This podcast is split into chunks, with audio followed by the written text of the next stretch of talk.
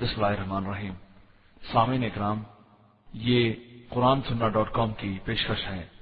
ہمارا انٹرنیٹ پر پتا ہے W W W dot Q U R A N S U N N A H dot com ہماری والدہ کرنے کا اس کو پانی پینے کے لیے دو۔ پانی لیا تو کہتے ہیں کہ میں نیت کرتا ہوں پانی پینے کی، واسطے پیاس بجھانے کے، منہ میرا کٹورے کی طرف۔ بسم اللہ الرحمن الرحیم۔ نبی ایسے ہی شریعت بنانی ہے تو پانی پینے کے لیے، کھانا کھانے کے لیے بھی نیت بنا لیجیے۔ اور دیکھیے کہ بغیر نیت کے پانی اگر پیتے ہیں تو آسودگی ہوتی ہے کہ نہیں ہوتی ہے؟ یا کھانا کھاتے ہیں تو آسودگی ہوتی ہے کہ نہیں ہوتی ہے؟ یہ سب خامخواہ کی چیزیں لوگوں نے بنا لی ہیں۔ اس کا تو مطلب یہ ہے کہ آپ کے دل میں کچھ اور ہو، زبان سے آپ کہہ لیجیے، کام ہو گیا۔ بر زبان تصویر درجل گاؤ خر، کہ زبان پر تصویر ہو، دل میں گاؤ گدھاؤ ہو نبی اکم صلی اللہ علیہ وسلم کی حدیث ہے کہ مسجد میں قبر نہ بناؤ اور قبر کے دائیں اور بائیں طرف نماز نہیں ہوتی۔ تو برائے کرم وضاحت فرمائیے، مسجد نبوی میں تین قبریں ہیں۔ اور وہاں دائیں اور بائیں طرف نماز پڑھی جا رہی ہے۔ کیا یہ درست ہے؟ جی نہیں، یہ درست نہیں ہے۔ ولید بن عبد الملک عموی نے قبروں کو مسجد نبوی میں داخل کیا۔ اس وقت بھی علماء نے اس پر نکیر کی تھی۔ اور آج بھی اس کو بڑی حد تک گھیر دیا گیا ہے تاکہ لوگ اس میں نماز نہ پڑھیں، مگر لوگ جا کر کے نماز پڑھتے ہیں۔ اور اس سے زیادہ مشکل یہ ہے کہ اس مکان کے سیدھ میں مسجد نبی کا جو حصہ پڑتا ہے پیچھے، اس پر جا کر کے جمگھٹ لگائے رہتے ہیں یہ آگے خبر نبی ہے۔ میں ٹی وی وی سیاد کا کام کرتا ہوں ریپیئرنگ کا کام کرتا ہوں۔ تو کیا اس کو اس کام کا کرنا جائز ہے؟ اس کی کمائی حلال ہے یا حرام؟ اس بارے میں رہنمائی فرمائی یعنی آپ فساد کو جوڑ جاڑ کے درست کرتے ہیں۔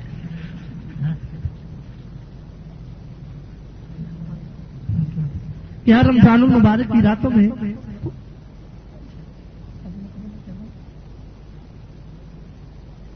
بھائی ٹی وی کا فائدہ یا نقصان یہ ہے میں نے ایک مرتبہ بیان کیا تھا کہ بریدہ میں شیخ صالح رسمین نے ایک دو تین برس ہو رہا ہے، رمضان کا خطبہ دیا تھا اور وہ خطبہ سن کر کے ایک صاحب آئے تھے مدینے میں آ کر کے، مجھ سے انہوں نے ذکر کیا تھا کہ شیخ صالح نے کہا کہ رات دو بجے رات کو ایک خاتون کا ٹیلی فون آیا۔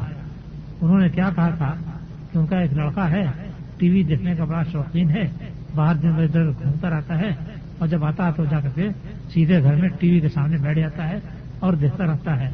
آج معمول کے مطابق وہ آیا اور آ کر کے سیدھے چلا گیا جا کر کے ٹی وی دیکھنے کے لیے بیٹھ گیا۔ وہاں ٹی وی دیکھتے دیکھتے اس نے کیا دیکھا، کیا تاثر دیا؟ اٹھا اور دوسرے کمرے میں اس کی بہن ہے، وہاں جا کر کے اس بہن پر اس نے حملہ کر دیا۔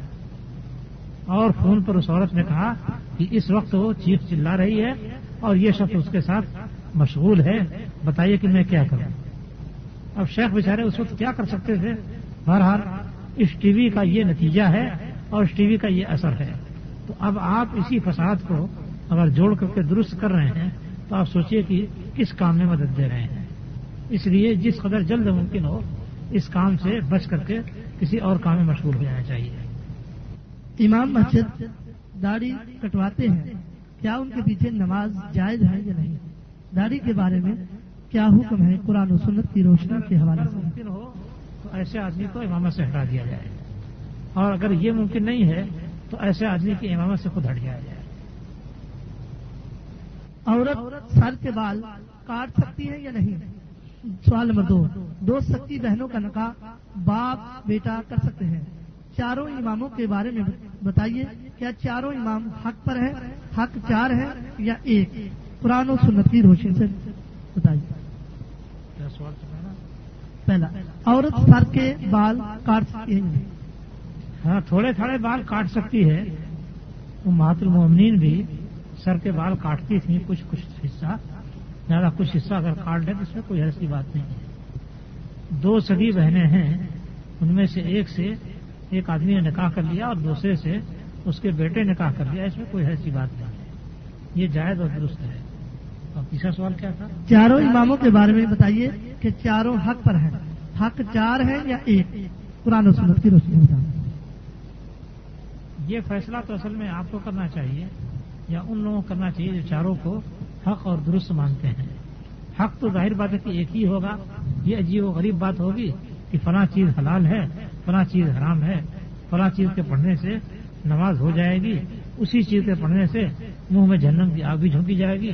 یہ سب کا سب حق ہو، درست ہو اور سب کے سب ماننے والے حق پر اور درستگی پر ہوں، یہ تو بڑا عجیب معاملہ ہوگا۔ اس لیے یہ نہیں کہا جائے گا کہ ان اربع نے جو کچھ فتوا دیا ہے، وہ سب کا سب حق اور درست ہے۔ بلکہ ام اربع یہ حق اور درستگی کی تلاش میں تھے، لیکن ضروری نہیں کہ جو آدمی حق کی تلاش میں ہو لازمن وہ حق ہی پر ہو اور اس سے کوئی غلطی نہ ہو۔ جو خصوص اہل زمانے میں جبکہ احادیث موجود نہیں تھی اور ائمہ اپنا اشتہاد کرتے تھے اور اشتہاد میں غلطی بھی ہوتی ہے اور صحیح بھی اشتہاد ہوتا ہے۔ کیا رمضان المبارک کی راتوں میں پورے قرآن کا ختم، ایک ہی رات میں ختم کرنا صحابہ کلام سے ثابت ہے۔ خاص طور پر عدد عثمان اور دوسرے بعض صحابہ سے ایک رات میں پورا قرآن ختم کرنا جو ثابت ہے، انہوں نے بھی قرآن کو سمجھا ہی نہیں۔ اس طرح کا سوال لکھا ہوا بھائی، صحابہ سے بعض تاریخی کتابوں میں پورے قرآن کا پڑھنا مذکور ہے، لیکن کم از کم پورا قرآن آپ کے سامنے ہے، اس کو پڑھنے کی جو کیفیت ہو سکتی ہے، اس پر آزمائش کر کے دیکھ لیجیے کہ ایک پارا پڑھنے میں کتنا ٹائم لگتا ہے، اور اس کے بعد غور کیجیے کہ کیا پورا قرآن ایک رات میں پڑھا جا سکتا تھا یا ایسے ہی لوگوں نے لکھ دیا ہے اور اس کی تحقیق نہیں کی ہے۔ اگر کوئی آدمی روزے کی حالت میں اپنی بیوی سے محبت کر بیٹھے اور اس کے بارے میں وہ پہلے نہیں جانتا، لہذا اب اس کو پتا چلا، یہ بہت بڑا گناہ ہے۔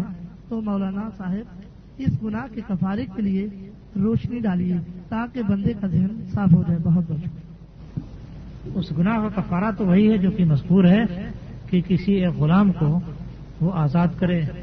اگر غلام یا لونڈی نہیں مل رہی ہے، تو ایسی صورت میں ساٹھ مسکینوں کا کھانا، ساٹھ مسکینوں کو کھانا کھلائے۔ اگر یہ بھی نہیں ہو سکتا ہے، اگر آزاد نہیں کر پاتا ہے، تو ایسی صورت میں وہ دو مہینے مسلسل روزہ رکھے۔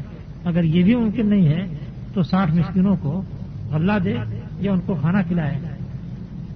ساٹھ مسکینوں کو وہ پندرہ پندرہ سا یعنی ایک مسکین کو ایک مد غلہ دے گا تو اس طرح سے کفارہ پورا ہو جائے گا۔ ضلعت الشیخ جدے والے حرم شریف کی اذان کے ساتھ اپنے روزے کو افطار کر سکتے ہیں؟ اور اگر افطار کر لیں تو قضا کرنا ضروری ہے یا نہیں؟ جدے میں روزہ جو ہے وہ حرم شریف کے دو منٹ کے بعد یا چند منٹ کے بعد افطار کرنے کا وقت ہوتا ہے۔ یعنی سورج یہاں پر اس کے دو تین منٹ، چار منٹ کے بعد ڈوبتا ہے۔ سورج کے رہتے ہوئے افطار نہیں کر سکتے ہیں۔ اس لیے وہاں کی اذان سے افطار نہیں کر سکتے ہیں۔